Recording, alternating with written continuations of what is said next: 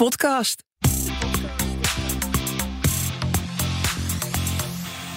We gaan stoppen. Stoppen met zinloos vergaderen, projecten die maar niet van de grond komen. Of zelfs met businessmodellen die heel succesvol lijken, maar het misschien toch niet helemaal zijn. Bedrijven en organisaties willen daar wel mee stoppen, maar het lukt vaak niet. Of in elk geval niet goed en niet op tijd. En dan stoppen we pas als het crisis is of iedereen totaal overspannen. Hoe kunnen we dan wel goed stoppen? Nou, daarover gaat deze podcast.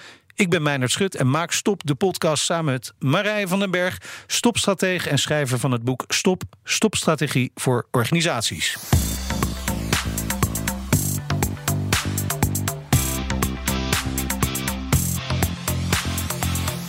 Marije, in welk thema gaan we vandaag duiken? Wat mij betreft in afleren. Als we ergens mee stoppen, dan moeten we ook oude gewoontes gaan afleren. En dat klinkt heel logisch, maar vaak gaat het hier verkeerd.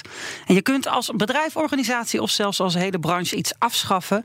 Maar als je dat niet goed doet, dan blijven er vaak allerlei oude routines gewoon doorgaan. En daar moeten we dus vanaf. Onze gast dit keer Rick Pastoor, schrijver van het boek Grip en voormalig head of product bij Blendel en podcastmaker Snuggere Zaken. Ik heb er een paar geluisterd. Leuk dat je er bent. Dankjewel. Wa- Wat is het laatste dat jij hebt afgeleerd? Oh, goede vraag. Nou, eh, zo, die zag ik even niet aankomen. Wat het laatst ik zelf heb afgeleerd. Een van de dingen die, waar ik eh, mee, mee- laatst ben gestopt, is het eh, op de fiets luisteren van, van podcast. Eh, heb ik nou net nog gedaan onderweg naar de podcaststudio. Ja. Naar jouw podcast. Ja, daar, waarvoor heel veel dank. Ja, maar, gedaan. eh, maar wat ik merkte is dat ik daar- daardoor... en alsnog ga ik dat af en toe nog wel doen... maar ik merk wel dat ik ehm, daardoor dan gehaaster aankom... op de plek waar ik wil zijn. Omdat ik eh, bezig ben met iets in mijn hoofd... en dan nog niet echt bezig ben met waar ik naartoe ga. Eh, het is altijd zo'n balans tussen... prop je alle minuten van de dag vol met iets zinnigs... of kun je ook heel eventjes gewoon op de fiets zitten... zonder naar iets te Genieten luisteren. van de omgeving misschien Ja. ook wel. Ah, ja. ja. Ja. Mooi. vind ik ook mooi. Ja. Nee, een van de stappen in de stopstrategie is afremmen. En eh, nou ja, dat moet je op de fiets ook wel eens. Maar dit staat wel voor afremmen. Ja. En, eh, nou Ja, overigens vind ik het heel leegtes. moeilijk. Hè? Want mijn, mijn natuurlijke drang is wel om alles zo vol mogelijk te eh, proppen met allerlei leuke projecten en dingen. Nou goed, dat zal voor jullie geen, ge- niet anders zijn. Maar nee, dat, en ook geen verrassing gezien je boek. Ja. Nee, precies. Allemaal erg herkenbaar. Eh Marije, we hebben natuurlijk ook weer een leuk fragment gevonden. Tenminste, jij hebt dat gevonden, Ja, ik heb erover nagedacht, inderdaad. Matthijs van Nieuwkerk eh, over het einde van de wereld draait door. En uiteindelijk dacht ik, ik ga wel stoppen met dit programma. Het is een geweldig goed programma, denk ik. Eh, althans, er is veel gelukt, laat ik het iets bescheidener zeggen. Eh, maar 15 jaar is 15 jaar. Het is mooi. Het was ook mooi. En het is ook een beetje mooi geweest.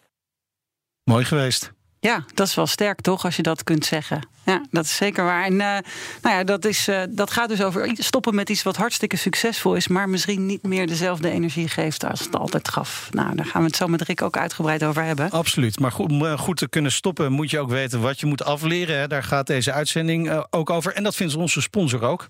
JB Lorens. Klopt, want zij merken ook dat het elke keer weer zo moeilijk is om oude routines bij organisaties af te leren. En de experts van JB Lorens die helpen publieke en private partijen om heel goed in beeld te brengen wat je moet afleren als je werkt aan complexe maatschappelijke vraagstukken. Zodat ook echt goed stoppen mogelijk is. Dank voor de sponsoring JB Lorens.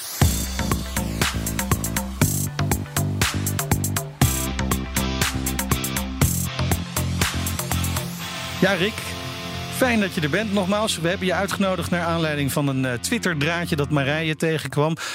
Want je stopt ergens mee. Daar is Twitter toch nog echt goed voor. Ja, hè? precies. Nou, je zou het maar- niet meer denken haast. Nee, dus, ik, eh, ik hou er nog heel erg van. Maar ik ben ook van de oude stempel. Maar we gaan straks uitgebreid in op waar je dan mee stopt. Dat laten we nog even als cliffhanger hangen.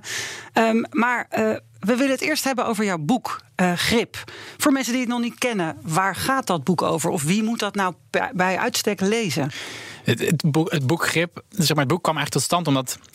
Ehm, omdat ik met veel jonge mensen werkt, eh, werkte en nog steeds werk. En dat ik zie dat, eh, ja, dat het eigenlijk ehm, eh, heel vaak gaat over de inhoud van ons werk. Dus wat moeten we doen? Maar dat we eigenlijk nooit hebben geleerd hoe we dat moeten doen. En ehm, dat fascineerde me zo dat ik. En ook frustreerde, omdat ik telkens opnieuw aan het uitleggen was van joh, je moet deze stappenboeken lezen. En je moet eigenlijk dit integreren in je leven. En dan moet je zus en zo doen. En dan werd ik gevraagd: oké, maar ja, gast, hoe doe ik dat dan? Dat ik En dacht, dat, en dat vroegen ze jou als dat baas. vroegen ze mij als, zeg als, ja, als manager, als baas. Eh, Ehm, eh, en dan probeerde ik ze daar doorheen te loodsen. En dan kwam ik met al mijn suggesties. En dan zag ik eigenlijk de ogen al wegdrijven. Ik heb hier helemaal geen tijd voor. Om überhaupt een boek Want, te lezen. want het, zit, het zit me ook al tot hier. Ja, weet je wel? ja. Eh, je, iedereen loopt over. Ehm, dus dacht ik, oké, laat ik dan zo toegankelijk mogelijk, zo kort en bondig mogelijk, niet Amerikaans, heel Nederlands, gewoon gelijk to the point. Dit moet je doen vandaag. Oké, maar dat is, is, is dat dan ook het verschil met bijvoorbeeld een boek als Getting Things Done? Want dat kent bijna iedereen wel. Ja, nee, ik bedoel, en ik ook. Fantastisch boek. Ja. Ehm, eh, alleen wat ik wel merkte is dat dat, eh, ja, dat boek eh, is best wel veelomvattend. Het is best wel groot. En als Yep. je daaraan begint, als ik dan mensen vraag van wat heb je er nou daadwerkelijk uit overgenomen, zijn het eigenlijk maar een paar, een paar kernideeën die dan blijven hangen. Bijvoorbeeld eh, dat je alles wat twee minuten duurt meteen moet doen. Bijvoorbeeld, hè, een paar van dat soort one-liners die komen er dan naar, naar, naar boven. Maar wat ik eh, eh, daaraan eigenlijk miste was: oké, maar eh, hoe hou ik dit dan vol? En hoe geef ik het een, een, eh, een echt een onderdeel in mijn dagelijkse structuur? Het is maandagochtend 9 uur, wat ga ik doen? En dat stukje, eh, dat miste ik een beetje daar. Dat heb ik weer uit andere dingen gehaald. En ik, ik heb voor mezelf een soort werkwijze ge- gecreëerd. Eh, en die doe ik dan uit de doeken in, in het boek. Dus die helpt je echt, oké, hoe ga je om met je agenda? Hoe gebruik je je takenlijst? Hoe ga je om met e-mail? Echt de dingen waar je eh, elke dag mee En het begint ook echt met de agenda. Het begint met die agenda. Voor mij is mijn agenda eh, heilig, zo heet dat hoofdstuk ook. Het gaat over dat ik, dat ik eh, dat die agenda is eigenlijk de enige tool die eindig is. Eh, alle onze andere tools die zijn oneindig. Ja, precies. Dus de agenda beperkt je. Die beperkt je en dat is heel goed. Dus mensen zeggen ook altijd, dan gaan ze die agenda invullen met al hun werk. Want dat is wat ik zeg. Zet al je werk in die agenda. En dan zeggen mensen, oké, ja Rick, het past niet. Kun je mij een tool geven zodat alles toch past? En dan zeg ik, nee, dat is precies het doel van, de, van, van die tool. Dat is precies het hulpmiddel eh, wat je gaat helpen. Oké, ja, ik heb eh, dubbel zoveel werk en eh, ik moet, het moet door de helft. Nou, dan komen we bij het onderwerp stoppen. Want dan moet je namelijk gaan schrappen. En dan moet je met andere mensen in gesprek gaan over wat wil er wel en wat willen er Precies. niet. Maar dat is interessant, Marije. Want kunnen we deze lessen ook gebruiken om beter te stoppen? Vast wel. Eh, wat ik wel interessant vind, eh, en daar wil ik van Rick ook zeker het een en ander over weten. Kijk, eh, dit soort dingen gaat vaak over persoonlijke effectiviteit. En nou, daar ben ik zelf ook een enorme fan van. En ik ben net zo goed degene die al die boeken koopt en ze dan maar amper toepast. Maar hoe heb jij dat nou bij Blendel in de organisatieroutines verankerd? Want ik denk dat het daar ook veel makkelijker van wordt. Dat als je mag stoppen met dingen, of als jouw baas het wel toejuicht, dat jij zegt: het kan er niet meer bij dit moet eraf. Hoe, hoe, hoe zijn jullie daarmee omgegaan bij Blendel? Want ik kan me zo maar voorstellen dat dat helemaal heel smooth daar liep. Dan krijgen we het echte kijkje alles achter van, de, in de ja, keuken. alles van de buitenkant ziet er mooi uit, Ja. omdat het aan de binnenkant eh, is. En dus, dus dat is één. En, het, en de tweede kanttekening vooraf is dat, eh, dat ik echt niet een soort van dat verhaal wil verheerlijken, als in dat het allemaal perfect gaat. Ik denk, en ik denk ook dat de situatie als start-up anders is, omdat je gewoon, eh, je bent eigenlijk eh, aan het overleven. Dus je gaat al van, oké, wat werkt wel en wat werkt niet. En dan zit je al in de modus van, oké, als we nieuwe dingen willen proberen, moeten we ook heel snel afscheid nemen van andere dingen. Want je merkt gewoon dat je er niet de, de bandbreedte voor, voor hebt. En dus zat het eigenlijk al vanaf het begin af aan van, eh, van het bestaan van Blender eigenlijk in het DNA. Om te zeggen van oké, als we te veel. Als het te veel op ons bord ligt, dan heb je een, een grotere hoeveelheid software die je moet onderhouden. Ja, dat kun je als team niet aan. Want software bouwen is één, maar het onderhouden is, eh, is echt een tweede. Eh, eh, Twee en- tot en met honderd, denk ik. Precies. En eh, dingen, eh, worden, dingen worden ouder, dingen vallen om. Er zijn alsnog mensen die er dan ehm, eh, belang bij hebben of baat bij hebben. Dus je moet het blijven onderhouden met een klein groepje mensen. Dus ga je al heel snel eigenlijk erop aansturen dat mensen bij je aangeven: joh, als het. om telkens de vraag te stellen: van waarom houden we dit nog in de lucht? Ja. Ehm, Ja. Oh, dat is en- wel interessant. In het boek heb ik het voorbeeld van Peter. En die kwam vaak bij teams op een gegeven moment als projectstopper, waarbij die zei. Eh, wat levert het op als we hiermee doorgaan? Hmm. En dat is, dat is een subtiele vraag van zeggen: zullen we ermee stoppen? Ja. Ehm, maar tegelijkertijd eh, zijn er dan natuurlijk talloze redenen om ermee door te gaan. Ja. Eh, dus dus hebben jullie ook iets in je doen en laten gedaan als managementteam om dat te ondersteunen? En dat zie je ook uit de literatuur blijkt ook dat bedrijven die kunnen afleren, daar is eigenlijk een, een sfeer waarin het dus mag, waarin je mag zeggen.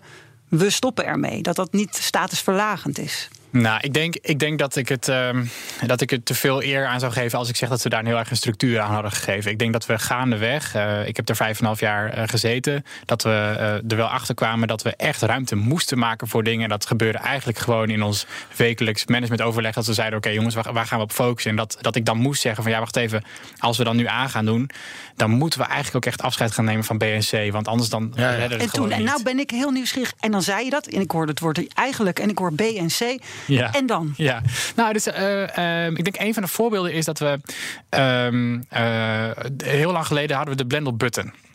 Misschien zegt het je ja. uh, helemaal niks, maar met de Blendel button kon je op, uh, op, op de andere Volkskrant websites kon je naar Blendel. Ja, was een fijn bij, knopje. Ja, heel fijn knopje, super fijn. En wat we merkten was dat het idee ervan heel goed was. Uh, dat bij de Volkskrant gingen ze ermee aan de slag en er waren nog een heel aantal andere websites die er ook mee aan de slag gingen. Maar tegelijk was de drempel om ermee te beginnen, helemaal als grotere publicatie, was nogal hoog. Want je gaat namelijk een beeldmerk van een, van een ander merk op je eigen site zetten. Dus we merkten daar weerstand. Uh, maar tegelijk levert het best wel wat op, elke maand. Dus uh, hebben we heel lang met elkaar intern over gehad van... hey, uh, gaan we daarop door investeren? En dat hebben we ook best wel lang geprobeerd. maar op een punt ga je besluiten, ja, wacht even. het past eigenlijk niet zo goed meer in onze lange termijn strategie. Dus dat is al één argument. Ja. want we zagen al heel snel van... eigenlijk willen we naar zo'n abonnementsmodel. Uh, dus dan past die button eigenlijk al veel minder goed in het plaatje. Twee is dat de uitrol van die nieuwe knoppen gewoon onevenredig veel tijd kost. En eigenlijk vooral de kleinere sites waar dan ook wat minder uh, aan omzet uitkomt.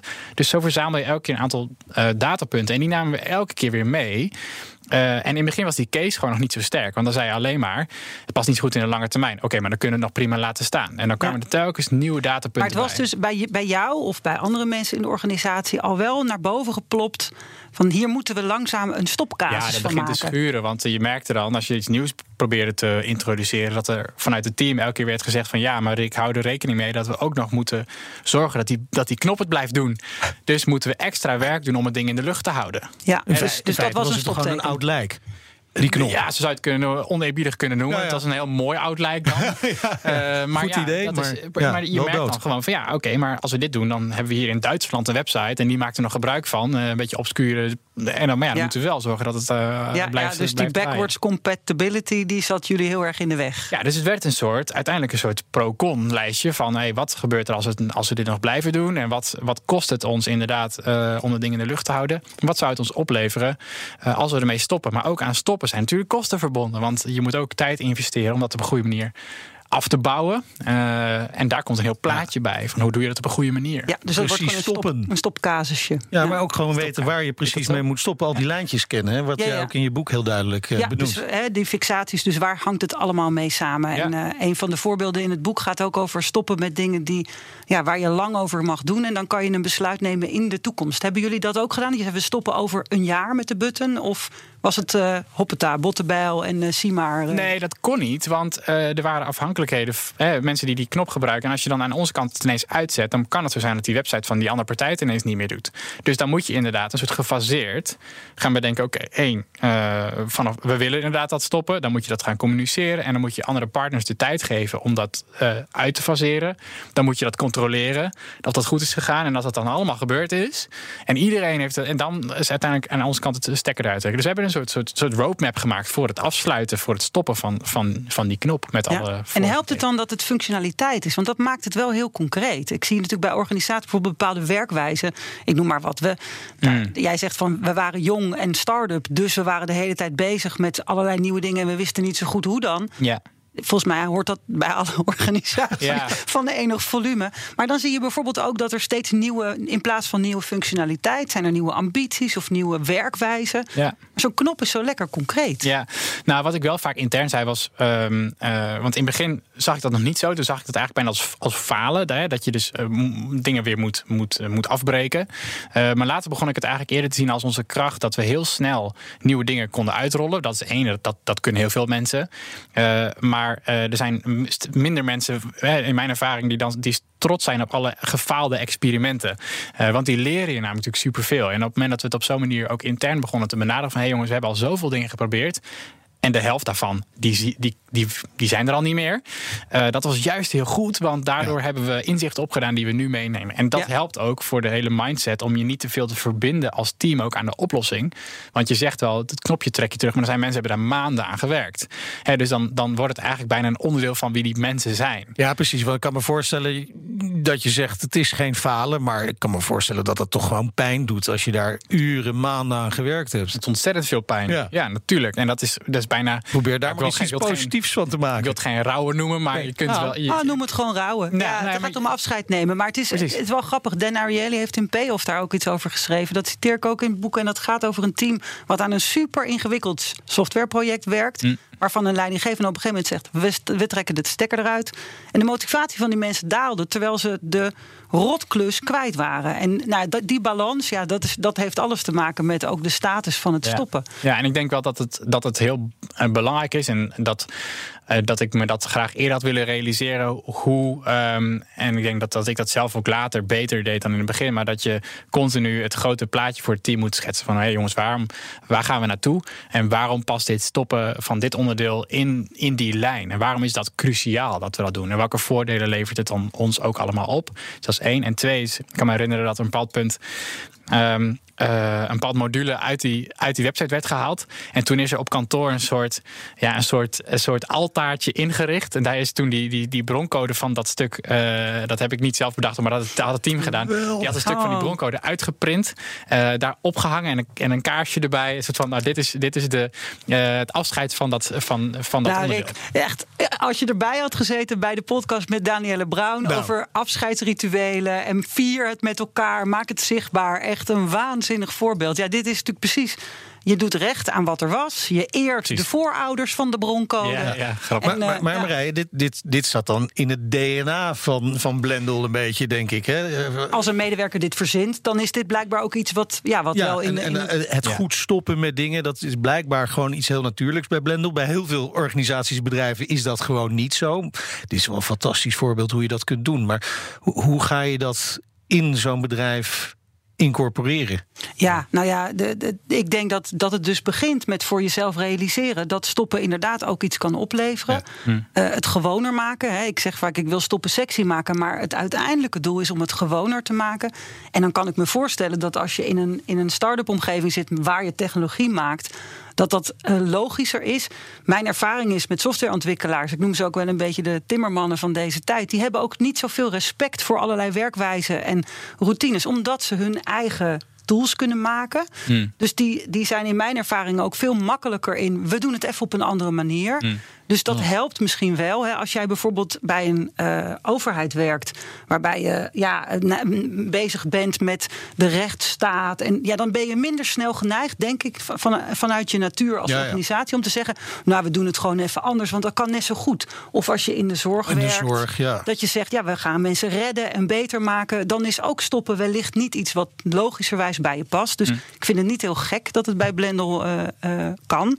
Tegelijkertijd is het natuurlijk waanzinnig inspirerend eh, omdat iedereen die situaties kent waarvan ze denken: kunnen we daar nou niet mee stoppen met dat uh, dode paard? Dus ik, ik, denk, ik denk nog wel dat, dat uh, nu ik zo een beetje op zit te reflecteren, dat.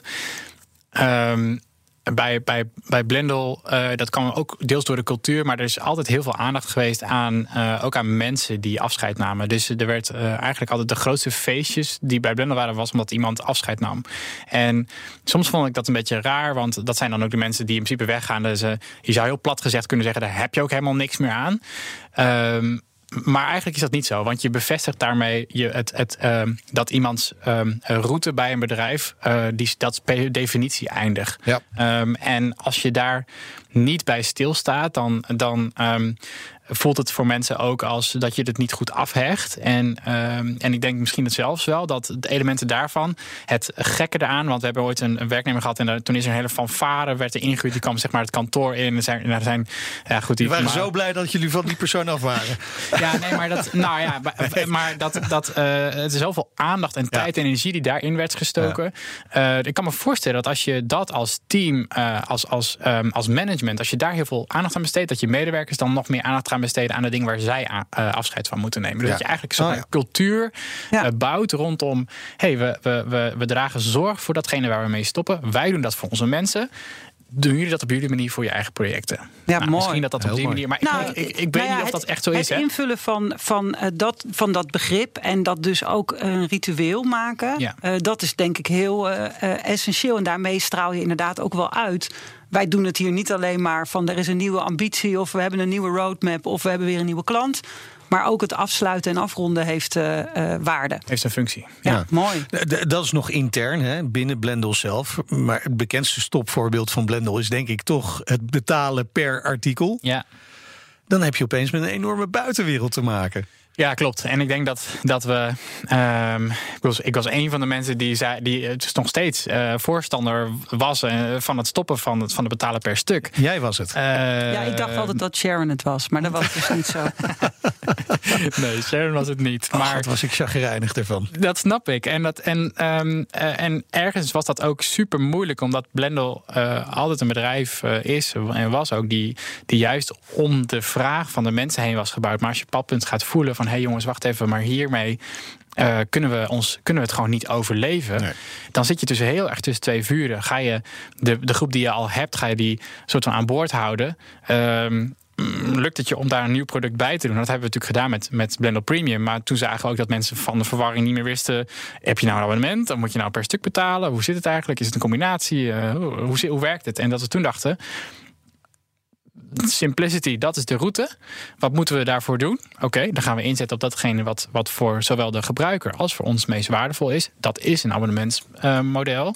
Eh, dan zullen we daar afscheid van moeten nemen. En Ja. ik denk in hindsight dat we Ehm, eh, dat, dat we da- dat verhaal op dat moment ehm, eh, misschien nog slimmer of nog, nog beter hadden kunnen vertellen. Eh, of nog eerder de pleister eraf, hè, want dat heeft best wel lang geduurd.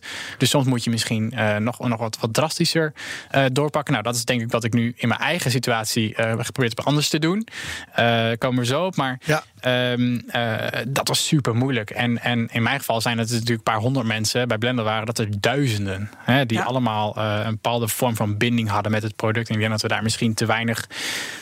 bij stil hebben gestaan. Misschien hadden we inderdaad wel een soort, soort, eh, Feest. een soort graftombe maar ja, met elkaar een omheen groot dansen. feest met alle mensen die... eh, Nou ja, goed. Eh, Achteraf kijk je koe in de kont, ja, maar nee, het precies. is wel, maar het is wel je leren. wel van maar ook leren, weer leren. inderdaad. Want Kijk, bij de overheid heb je soms daar te maken met miljoenen mensen natuurlijk, Marije. Ja, ja, kijk, eh, we hebben nu natuurlijk eh, opnieuw eh, mee met Lelystad Airport eh, ook weer zo'n prachtig voorbeeld eh, waarbij je ziet dat, dat die discussie over wil je daarmee stoppen of ga je daarmee door, ja, dat gaat inderdaad om honderden miljoenen. En eh, eh, dan is het heel interessant om door de stoprail te kijken naar die argumentatie. Dus Ja. eh, wat dat betreft.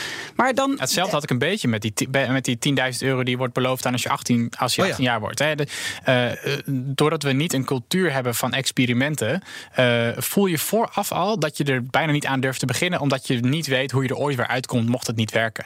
En eh, stel dat je een cultuur zou hebben waarbij je gewoon zegt: jongens, laten we dit gewoon voor twee jaar proberen.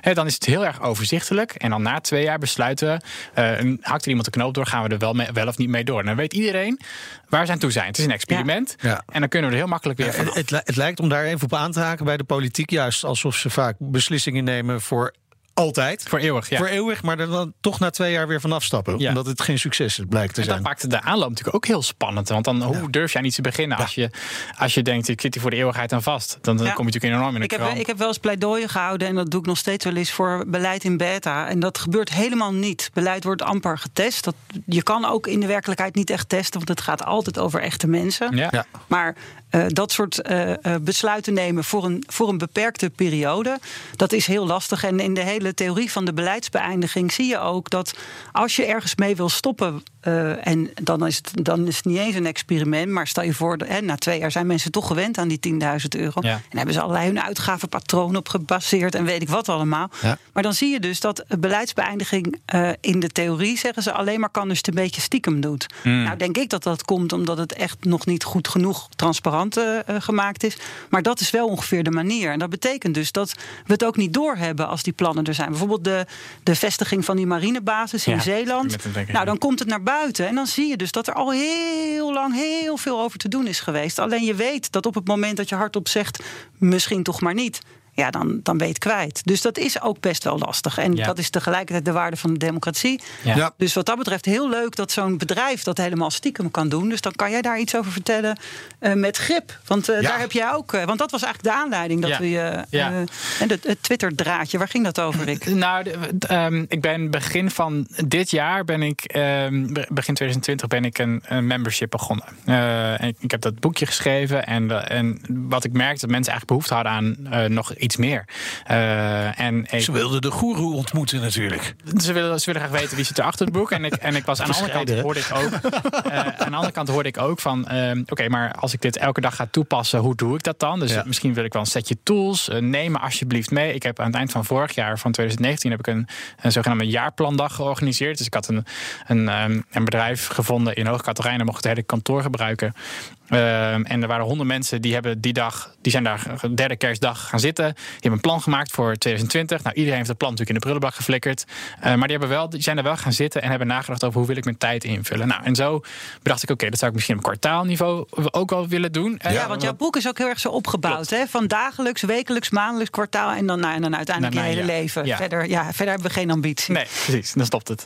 Ehm, eh, maar, eh, dus dat wilde ik doen. En toen kwam eh, corona. En toen dacht ik, oké, ehm, hoe kan ik hier, hoe kan ik mensen helpen? Laat ik een, een soort abonnementsvormpje introduceren... waar mensen een tientje per maand betalen. Best wel een fors bedrag. Waarmee je eigenlijk in jezelf investeert. En dan eh, krijg je daar een aantal events voor. eh, eh, een aantal tools. En je bent onderdeel van een community. Ehm, dat was in maart. En toen eh, ging ik ermee in de slag en toen merkte ik eigenlijk al van wow, dit is best, eh, het is best veel werk. Eh, en ik ben helemaal niet vies van, veel werk, maar ik merkte wel dat het een kant op ging die, die nieuw voor me was. Dus ik merkte al, oké, ik moet wel aanpassen met die, al die events en veel online sessies. Ehm, nou, dat, was niet mijn, dat is niet mijn standaard werk, dus dat, dat, dat kost een hoop, hoop energie. Ehm, en toen werd ik gevraagd om eh, bij te dragen aan de coronamelder-app. Dus toen ging ik daar eventjes helemaal uit het project. Ging ik daaraan aan meewerken. En toen merkte ik eigenlijk dat er een enorme last van mijn schouders viel. Toen dacht ik van wow. ehm, Eigenlijk vind ik het best wel intens om dat membership te draaien. Want mensen vragen best wel, eh, terecht ook ergens, maar vragen best wel veel. Want ik had mezelf helemaal beschikbaar gemaakt om ze te helpen bij hun werk. Ja, je had een chat-tool erbij. Precies, er zitten van allerlei tools Ja. bij. Mensen kunnen daar een vraag kwijt. Mensen weten me ook per e-mail te vinden. Eh, er zijn die events waar ik dan eh, voor moet gaan zitten. Eh, dat denk ik ongeveer één of twee keer per maand in, de avond. Nou, ik heb twee kleine kinderen, dus dat is best een puzzel bij elkaar. Dat krijg ik allemaal wel rond, dat is punt niet. Maar ik merkte wel toen het wegviel...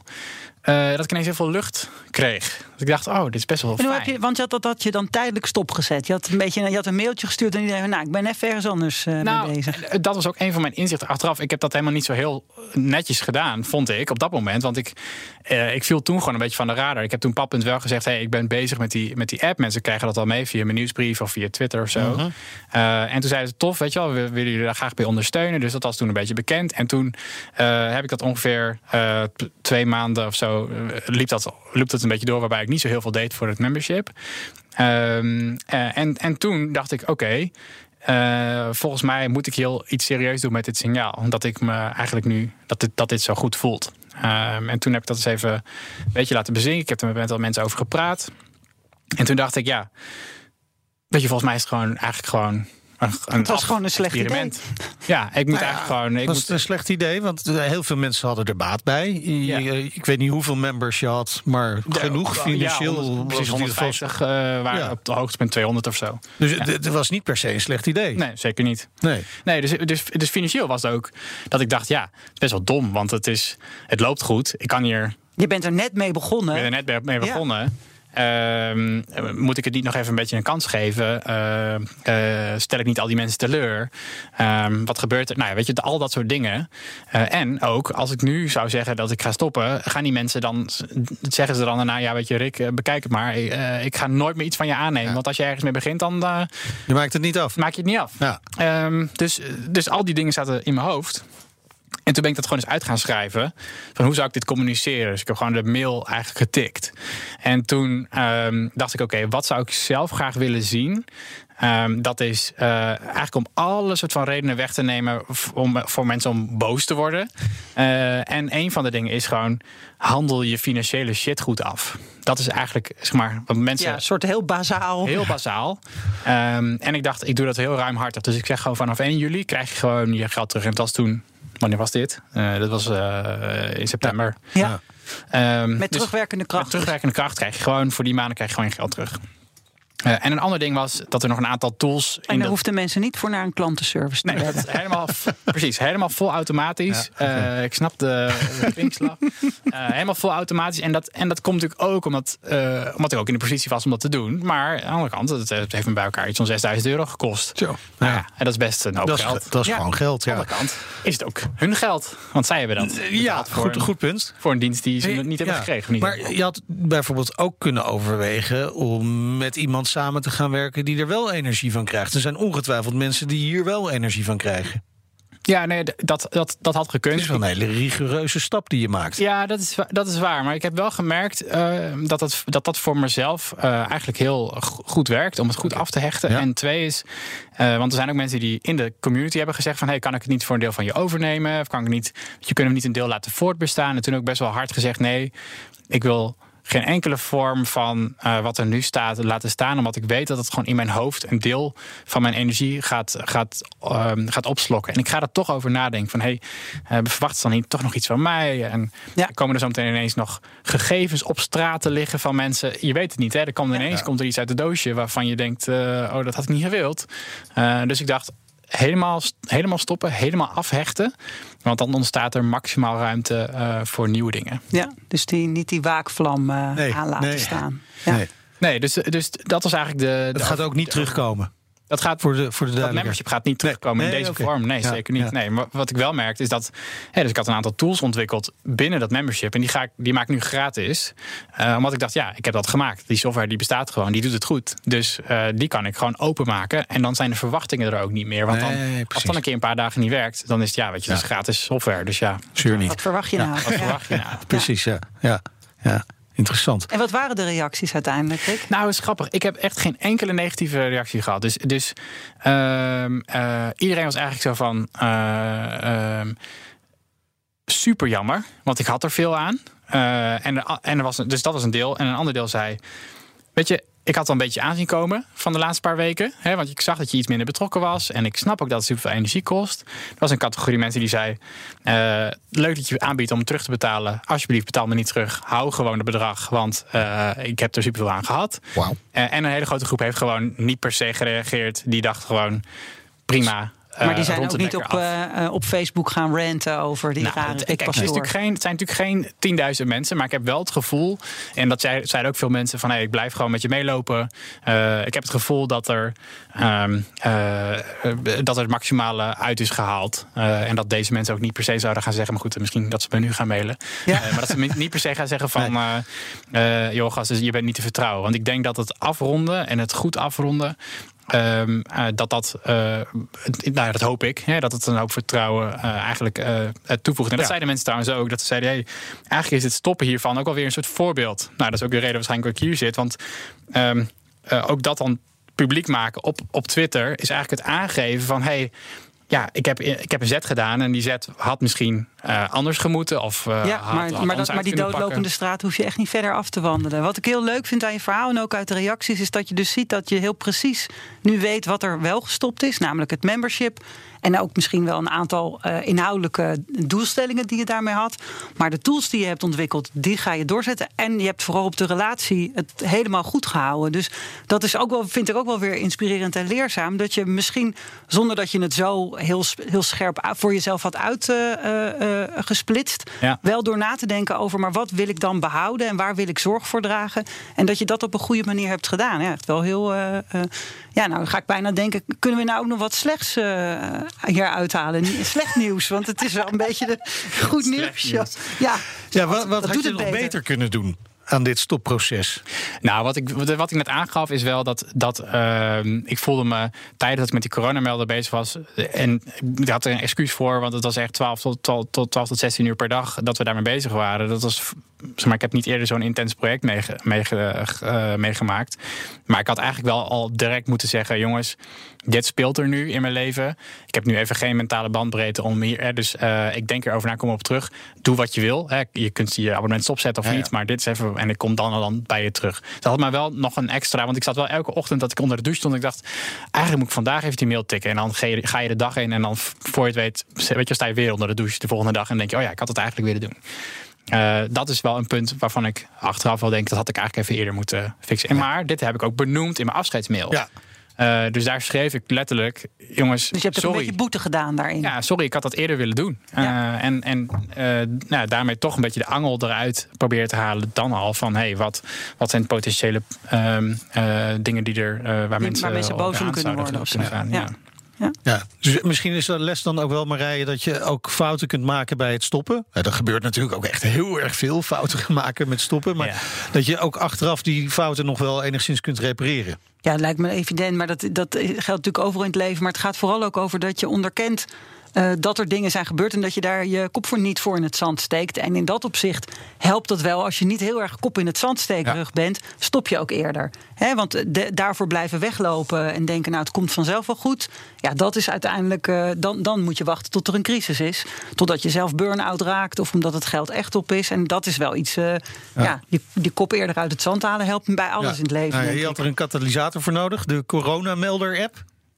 Ja, dus in die zin is dat wel fascinerend, want als je gaat nadenken over, uh, dat heb ik ook wel gedaan, dat ik dacht van wat als dat niet zou zijn gebeurd, ja. wat als er dan, maar dan, dan had er denk ik, uh, was er een ander moment geweest dat ik wel ja. had gevoeld van de hele energie loopt, loopt eigenlijk een beetje uit me weg uh, als ik hier aan werk. Het gaat niet helemaal lekker. Ik, heb, ik weet wel dat ik voor die dat ook wel een paar keer een beetje dacht van oké, okay, is dit wel de kant waar ik echt op wil? Maar er was nog niet een, een echte trigger. En als je erin zit, als je midden in een project zit, met, ook met je team bijvoorbeeld, dan kan het best wel zijn nou ja, dat je gewoon met elkaar wel voelt van, uh, hmm, hmm, maar nog niet, uh, het doet nog geen echt doet niet echt pijn. Weet je wel, dat schuurt alleen een heel klein beetje.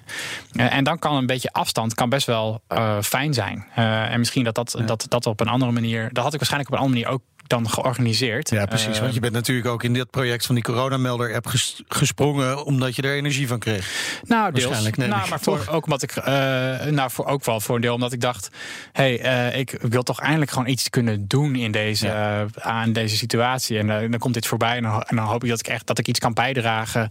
Dat we misschien ietsje langer, ja. ietsje minder lang in deze. Ja, ja, ja, ja. Inmiddels is die nu enige ja. tijd uh, live. Ja. Als deze podcast uh, ge, uh, online gaat, dan is hij een paar weken, paar weken live waarschijnlijk.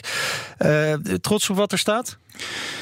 ja, maar ja. dat kan nee, niet anders, toch? Ja, ja. nou goed, aan de ene kant is het zo, aan de andere kant is het... Um, is het ook echt zo letterlijk dat het een van de tools is. Het is geen wondermiddel. Dat is ook, ook de, de, de statement dat er natuurlijk over uitkwam. Dat is het ook echt niet. Uh, maar ik denk wel dat we. Uh, het, het, mee, het, is het, het is het. Als je alle apps naast elkaar zet die hiervoor zijn gemaakt, hè, in Europa, maar ook wereldwijd, dan is dit degene waar de meeste user research in is gaan zitten. Um, ik vind hem er ook het allermooiste uitzien Kijk. van alle andere apps. Maar ja, goed. Ja. Hè? Ben een oog, beetje. Het oog wil ook wat. Ik had er wel nog een inhoudelijke vraag over. Maar wel ja. interessant. Want uh, uh, uh, als je bij Bits of Freedom bijvoorbeeld gaat kijken naar hun analyse naar is dit nou een app die je als je je eigen privacy een beetje hoog in het vaandel hebt zou willen installeren? Nou, ik, ik vond het heel bijzonder dat zij niet zeggen nee. Dus dat vond ik al dat ik dacht, nou, nou, dat hebben ze goed gedaan. Maar wat ik wel interessant vond, was waar dus de waar van tevoren was gezegd waar de app aan moest voldoen, namelijk we moeten hem kunnen terugdraaien. Dat is niet gelukt. En daar was ik wel nieuwsgierig naar. Kan jij daar iets over zeggen? Of is dat een heel ander team die daarmee bezig is geweest? Nou, de, de elementen daarvan die, die we als team uh, wel hebben toegevoegd, is dat er, uh, er is technisch is er een manier om dat ding in één keer met één druk op de knop aan de serverkant uit te kunnen zetten. Te stoppen. Te stoppen. Wat er niet is, is, um, en dat is ook super moeilijk, maar er is nog niet een heel helder, uh, misschien nu wel, hè, want ik ben nu al, nu al eventjes uit, maar een. Zoals de signaalwaarden op het, op het corona dashboard er zijn, dat is er nog niet voor de app. Simpelweg omdat er geen data is. Dus, uh, en dat was een van de voorwaarden, dat ja. er heel heldere metrics zouden zijn. En waarbij we kan zeggen: oké, okay, als er hier staat 20, dan stoppen we ermee. Nou, dat kan technisch nog niet, want je hebt nog geen data. Dus je kunt nog niet bepalen hoe Wat die nou signaalwaarde zou moeten is. zijn. dus dat is één. En twee is omdat die privacy zo belangrijk is, weten we ook bijna niks over het functioneren van die app. Dus daar ligt een soort spanningsveld, waardoor uh, wij ook in het gesprek met Bits of Freedom uh, en, en de andere partijen die hiervoor die hier heel erg in een spanningsveld van ja, oké, okay, wat wil je? Zeg maar, moeten we die data verzamelen of Ja, of niet, en dan, dan zorgen we ervoor Dat dat, we een niks mooie tracken. paradox. Dus het is, dat is super ingewikkeld. Wat we wel dus hebben gedaan is gezegd... oké, we kunnen met één vlaggetje aan de backend kant... kunnen we gewoon alle apps in Nederland uitschakelen. Dat kunnen we doen. Maar ja, dat is puur aan onze kant. Maar dat zijn de productkanten. En de rest is eigenlijk... ja, dat is toch eigenlijk een soort... ja, het is een beetje politiek slash data. Maar dat heeft ook... ja, dat heeft met die metingen te maken... en hoe dat... zo- Dus daar, daar- dat, is niet mijn, eh, dat is niet mijn onderdeel. We hebben er alles aan gedaan aan onze kant. Maar ja, je kunt dat niet helemaal sluiten Nee, ik vind het, wat ik er interessant aan vind, is dat je dus een product op de markt brengt. En dat je, nou ja, net zoals met Facebook, we created a monster. En hoe krijg je dat ooit weer weg bij iedereen als het eh, zo verankerd is? Nou ja, goed. eh, Gaan we hier niet oplossen. Nee, denk dat ik. niet. Maar zo, het blijft wel interessant om eh, te volgen. Dankjewel, Rick Pastoor. Als je ergens mee wil stoppen binnen jouw organisatie, luister dan eh, de hele serie. Hè, zodra die online staat, kan via de app van BNR of gewoon via jouw favoriete podcastkanaal. Abonneer je dan gelijk ook even. Dan mis je niks. lijkt me goed. En, eh, Zeker. Ah, en lees ook af en toe eens een goed boek. Goed boek Stop, stoppen. bijvoorbeeld. Ja. Of Grip, ook een eh, ontzettend leuk boek. Kan ik je ook van harte aanraden. Dank voor het luisteren, Marije. We stoppen ermee. Lijkt me heel verstandig.